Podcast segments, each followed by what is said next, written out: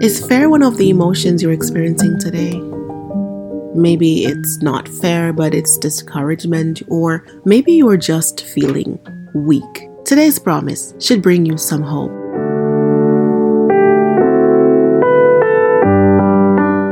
Isaiah 41, verse 10 says, Don't be afraid, for I am with you. Don't be discouraged, for I am your God. I will strengthen you and help you. I will hold you up with my victorious right hand.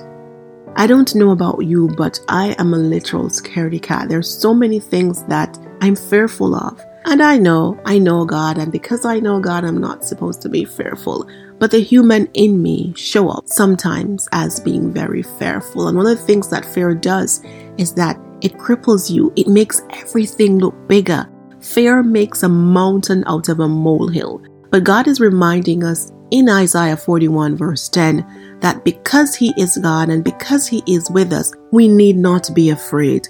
But that's not the only promise in Isaiah 41, verse 10. It's like a three piece combo because God is also saying, Do not be discouraged, for I am your God. This is exciting because God is not saying, I am your mother's God or I am your best friend or your sister's God. He's saying, I am your God. I am personal to you. And because I am personal to you, I know what you want. I know the things that bother you. But he's saying, don't bother to be discouraged. He's also saying, I will strengthen you and I will help you. He's not just asking us or encouraging us to be strong. He's saying, I will strengthen you.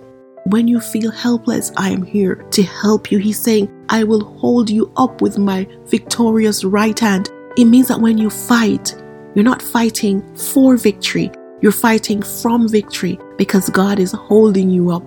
I trust that today, if you're feeling discouraged, fearful, weak, or helpless, you'll take courage in the promise that God is with you, that He is for you, that He will strengthen and He will help you, and He will hold you with His victorious right hand.